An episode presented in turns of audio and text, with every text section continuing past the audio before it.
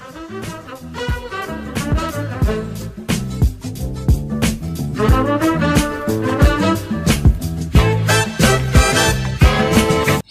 datang di episode perdana Lini Podcast, ngobrol lebih dekat tentang gaya hidup sehat. Nah, selama bulan Ramadan ini, mari kita kenal lebih dekat mengenai puasa dan juga manfaatnya. Halo teman sehat, perkenalkan saya Suci, dan pada hari ini kita akan membahas mengenai uh, puasa sekarang dan dulu sama nggak ya? Nah, uh, sebentar lagi kita akan memasuki bulan Ramadan nih, di mana umat umat Islam uh, khususnya menjalankan ibadah puasa selama 30 hari berturut-turut. Jadi kita akan flashback ke belakang, kita akan uh, membahas mengenai puasa dari zaman dahulu hingga sekarang. Nah, pada hari ini kita kedatangan tamu yang sangat spesial yang merupakan pakar di bidang gizi dan pangan Indonesia yaitu Profesor Hadisya. Selamat datang Prof. Selamat juga, apa kabar Kak Suci? Alhamdulillah. Prof Hardin sendiri bagaimana kabarnya? Alhamdulillah juga baik ya. juga baik. Ya Prof. Uh, jadi uh, saya pengen tanya nih Prof, apakah berpuasa itu hanya dilakukan oleh umat Islam saja Prof? Ya, dalam tinjauan historisnya sebenarnya tidak ya, tidak hanya umat Islam. Bahkan di dalam kitab suci umat Islam juga dinyatakan bahwa puasa itu diwajibkan bagi umat Islam seperti uh, umat-umat sebelumnya meskipun tidak persis gitu ya. Nah, kalau kita lihat lagi tinjau sejarah sebenarnya ketika manusia pertama di dunia yang namanya Adam dan buat umat Islam itu ah, Nabi Adam gitu ya. Ketika beliau merasa berdosa dan siap diturunkan ke dunia dari sorga, beliau pertama kali itu puasa ya sehari semalam dalam catatan sejarah beliau berpuasa. Kemudian setiap pertengahan bulan ketika bulan terang waktu itu belum ada kalender ya. Ya ketika bulan terang ya pertengahan dari uh, uh, peredaran bulan di mana bulan uh, ketika melamari terang itu ada berpuasa dan berdoa ya berdoanya pertama tentunya dia tobat ya kemudian lagi-lagi ingin ketemu kembali dengan istrinya yang namanya Hawa atau Eva ya di dalam uh, bahasa Inggris. Dan berarti dari situ sudah ada dua kejadian ya. Puasa ketika satu hari, satu malam ketika masuk ke dunia ini, kemudian pertengahan bulan ya ketika mat, apa terang bulan. Kemudian ketika Adam ketemu dengan Hawa, tanda syukurnya beliau itu adalah 10 Muharram yang sekarang juga buat berbagai umat itu dirayakan ya dengan puasa juga 10 Muharram. Banyak keajaiban yang terjadi setiap 10 Muharram. Pertama tadi Adam dan Hawa ketemu ya. Iya.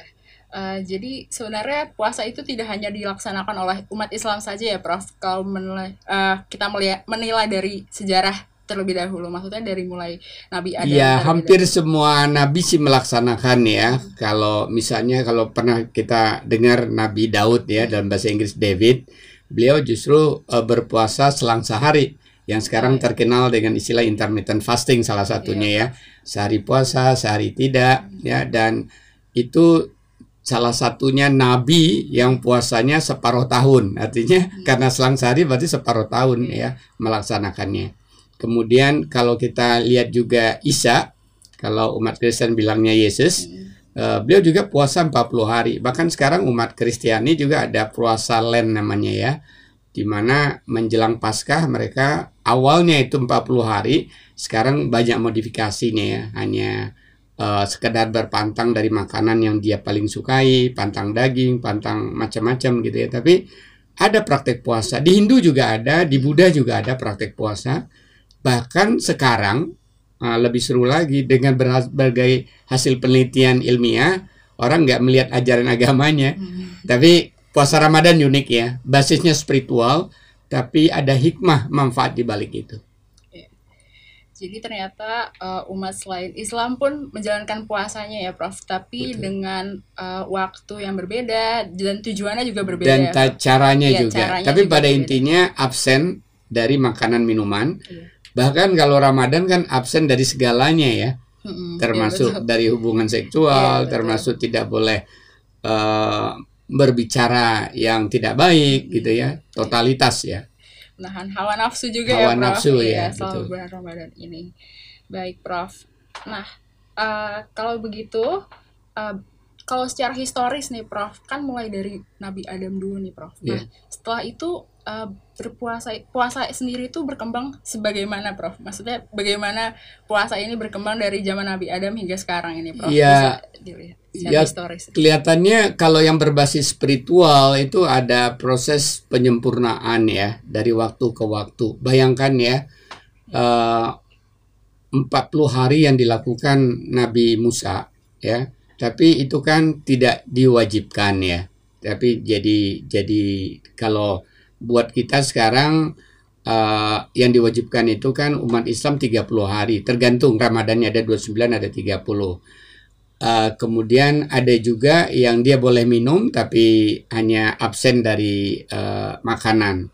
Ada tujuannya karena tadi untuk uh, mendek- intinya mendekatkan diri pada Tuhan ya sehingga doanya dikabulkan sehingga uh, apa bisa juga bagian dari janji kepada Tuhan karena kalau di budaya saya waktu SD dulu ya kamu uh, nazar apa janji apa kalau lulus SD kata orang tua saya ya. Oke deh saya nanti puasa. Nah Iya, gitu ya. Nah puasa. itu juga jadi jadi juga bagian menunjukkan bahwa kita punya tekad gitu ya dan ingin dibantu oleh Tuhan sesuatu kekuatan yang luar biasa buat Islam tentunya Tuhan Allah yang Maha Esa gitu ya. Jadi banyak sih variasinya tapi pada intinya kalau dia spiritual adalah untuk ketakwaan untuk lebih dekat sama Tuhan agar doa kita juga mudah dijabah tapi perkembangannya secara sains ada yang lepas dari spiritual gitu Baik, Prof. Nah, uh, selanjutnya apakah ada perubahan uh, berpuasa, Prof? Uh, manusia secara uh, dari zaman dulu hingga zaman sekarang gitu. Apakah ada kesamaannya juga, Prof? Ya, kesamaannya jelas ya menahan diri dari eh, sesuatu. Pertama, menahan diri tidak makan, tidak minum, ya. Kemudian eh, kesamaannya lagi tujuannya untuk mendekatkan diri kepada eh, Sang Pencipta yang Maha Kuasa. Kesamaannya juga bahwa dengan mendekatkan diri, dengan membangun ketakwaan tadi, tentunya eh, doa dan harapannya semakin mudah berkomunikasi dengan Yang Maha Kuasa.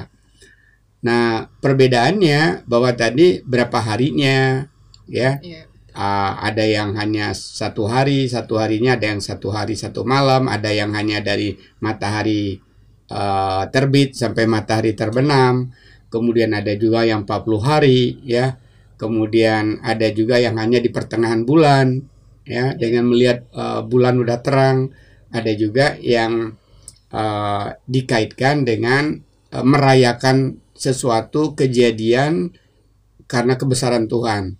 Misalnya selamatnya Nabi Musa dari kejaran Firaun ya bersama kaum Bani Israel waktu itu Musa yang sekarang disebut kaum Yahudi itu dirayakan oleh eh, umat Yahudi puasa 40 hari. Ya, jadi eh, eh, termasuk puasa 10 Muharram karena kejadian itu juga pada 10 Muharram. Sama juga dengan ketika Nabi Yunus yang dimakan ikan ya Iya. selama 40 hari di dalam perut ikan, Nabi itu berdoa dan berpuasa. Memang nggak ada yang dimakan kan, Iya. tapi digunakan jadi uh, berpuasa. Kemudian pada 10 Muharram dia dimuntahkan oleh ikan keluar selamat. Itu juga momentum di mana hanya ada orang ambil 10 Muharram saja. Ya, tapi ketika uh, tahun kedua hijrah di Madinah, ya Nabi dapat wahyu diwajibkan buat umat Islam berpuasa. Caranya gimana? Satu bulan satu bulannya seperti apa dari ya mulai dari eh, imsak kita bilang ya Imsak. menjelang early early breakfast kita sahur kemudian sampai terbenam matahari jadi di malam hari boleh eh, makan minum tapi tetap ya menjaga tidak eh, hawa nafsu amarah Berlebihan ya dan lain sebagainya Jadi sebenarnya ada kesamaan dan ada perbedaannya juga ya, Prof. tuh Perbedaannya itu eh, misalnya waktu waktu berpuasanya, panjang berpuasanya kalau Ramadan sendiri itu 30 hari, atau kalau 29 atau 29 kalau eh, puasa Daud sendiri misalnya itu berserang berserang Selang sehari ya dan ada puasa Nabi Yunus juga yang 40 hari eh, selama di mulut eh, di perut ikan, Ikan. paus ya Prof. Iya. Dan juga ada kesamaannya salah satunya itu bertakwa kepada Tuhan Yang Maha Esa ya Prof. tujuannya. Mendekatkan diri Iya, pada mendekatkan diri kepada Tuhan Yang Maha Esa. Nah, eh, untuk pertanyaan terakhir nih Prof. Apakah puasa hanya dilakukan oleh umat manusia saja Prof? Apakah dilakukan oleh makhluk lain juga Prof selain manusia? Dan seperti apa? Sebenarnya di dalam uh, kitab suci tidak uh, saya uh, belum menemukan ya. Tapi di dalam kehidupan sehari-hari kita bisa lihat gitu ya. Misalnya ular. Ular ketika dia ganti kulit Iya. ya itu tergantung jenis dan ukuran ularnya. Berbulan-bulan ada yang sampai satu tahun dia nggak makan. Jadi biasanya setelah dia dapat mangsa, kemudian dia tidur, ya, ya, kemudian sekaligus uh, proses uh, mengganti kulit. Artinya apa? Uh, ada sistem cadangan di dalam tubuh. Seperti hanya tubuh manusia punya cadangan lemak. Nah, ular juga punya setelah dia makan dia punya cadangan, sekaligus dia ganti kulit tuh nggak nggak cari mangsa lagi ya. Kemudian kalau misalnya kita bicara di daerah eh, dingin ya empat musim, ada banyak binatang yang di empat musim tadi, termasuk eh, burung ya, yang dia harus mencari sangkar, membuat di di pohon-pohon yang sudah tua sehingga ketika nanti musim es datang, dia di sana melakukan hibernasi. Hibernasi ini eh, sama juga kalau di musim dingin itu ada namanya beruang es ya. Iya. beliau menggali tanah. Ah, beliau lagi beruang es menggali tanah ya. Kemudian karena dia dapat respon ini sebentar lagi dingin gitu ya. Kemudian dia ngumpet sudah di dalam tikus dan sebagainya kalau di daerah empat musim ya. Eh, tupai dan sebagainya di di daerah empat musim melakukan hibernasi dia ngumpet nah di situ dia eh, seperti tidur tiduran lah gitu ya sampai nanti mulai eh, musim eh, dingin ini berakhir, dia akan keluar lagi cari makan lagi. Dan itu ada penelitian menunjukkan ketika menjelang musim dingin dia tuh gemuk Hmm. binatang-binatang tadi. Kemudian ketika dia setelah selesai hibernasi itu slim langsing lagi. Jadi proses eh, menimbun lemak, kemudian menghabiskan lemak itu di jenis binatang tertentu hal yang biasa, ya. Nah karena itu puasa Ramadan kita ya, ketika kita satu bulan di train dengan kewajiban berpuasa itu juga harusnya kita jadikan selain cari pahala, selain nilai spiritual mendekatkan diri pada Tuhan jadi orang yang bertakwa, juga bisa membuat kita jadi sehat. Jadi banyak hasil penelitian sudah ya, ada yang turun satu kilo, tapi dalam kajian yang paling kuat di Asia Tenggara rata-rata itu 3,7 kilogram bisa menurun ya berat badan yang sebagian besar itu adalah lemak. Jadi tadi lagi-lagi jawabannya binatang pun melakukan itu, tapi tergantung eh, di binatangnya di mana. Kalau beruang di Indonesia barangkali nggak melakukan itu Iya. ya. Sama kura-kura juga ternyata ya. Kura-kura di Florida itu tidak karena agak panas ya. Tapi kura-kura di daerah eh, musim dingin ya, dia melakukan hibernasi juga. Iya. Jadi eh, ternyata selain manusia juga hewan juga melakukan puasa ya Prof? Ya, tapi tidak mungkin sejenis puasa lah gitu Sejenis ya. puasa nah, ya, iya, iya. iya. Jadi tidak makan, tidak minum juga. Ya, Prof? artinya proses yang terjadi itu tuh mirip tidak makan, tidak Hmm. minum. Kita nggak tahu dia berniat apa tidak. itu kan proses alam ya. Iya, betul. Nah, eh, kalau tadi kan hewan ya, Prof. Nah, kalau tumbuhan sendiri, Prof, apakah ada, Prof? Kayaknya eh, kalau misalnya ada tumbuhan yang bisa eh, ditanam dari eh, stek ya, dari batang atau dahan yang dipotong, seperti misalnya petani nanam singkong ya. Iya. Kan itu satu batang yang satu meter dua meter dipotong-potong ya, pendek-pendek ditanemin. Iya. Kenapa kok dia bisa tumbuh? Itu kan berarti ada sistem cadangan ya, makanan di dalam yang dia masih punya daya hidup gitu ya. Jadi menurut saya dia tidak ada lagi hubungan dengan akar karena akarnya umbinya sudah dimakan orang kan, dijual petani. Tapi dia masih bisa tumbuh.